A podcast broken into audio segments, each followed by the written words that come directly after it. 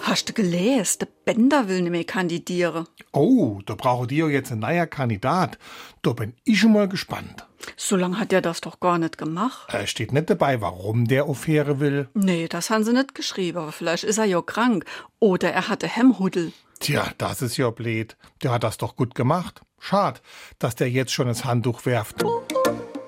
SR3. Warum wir so reden. Wie man schwätze.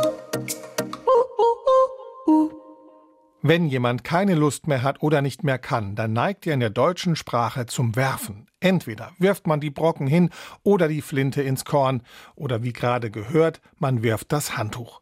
Die Redewendung kommt wie auch In de Seele hänge. über die Runde komme oder Im Klinschleier. aus dem Boxsport. Erkennt ein Betreuer, dass sein Schützling nicht mehr in der Lage ist, den Kampf weiterzuführen oder so angeschlagen ist, dass er nicht mehr selbst aufgeben kann, wirft der Betreuer ein Handtuch in den Ring, woraufhin der Schiedsrichter den Kampf abbricht.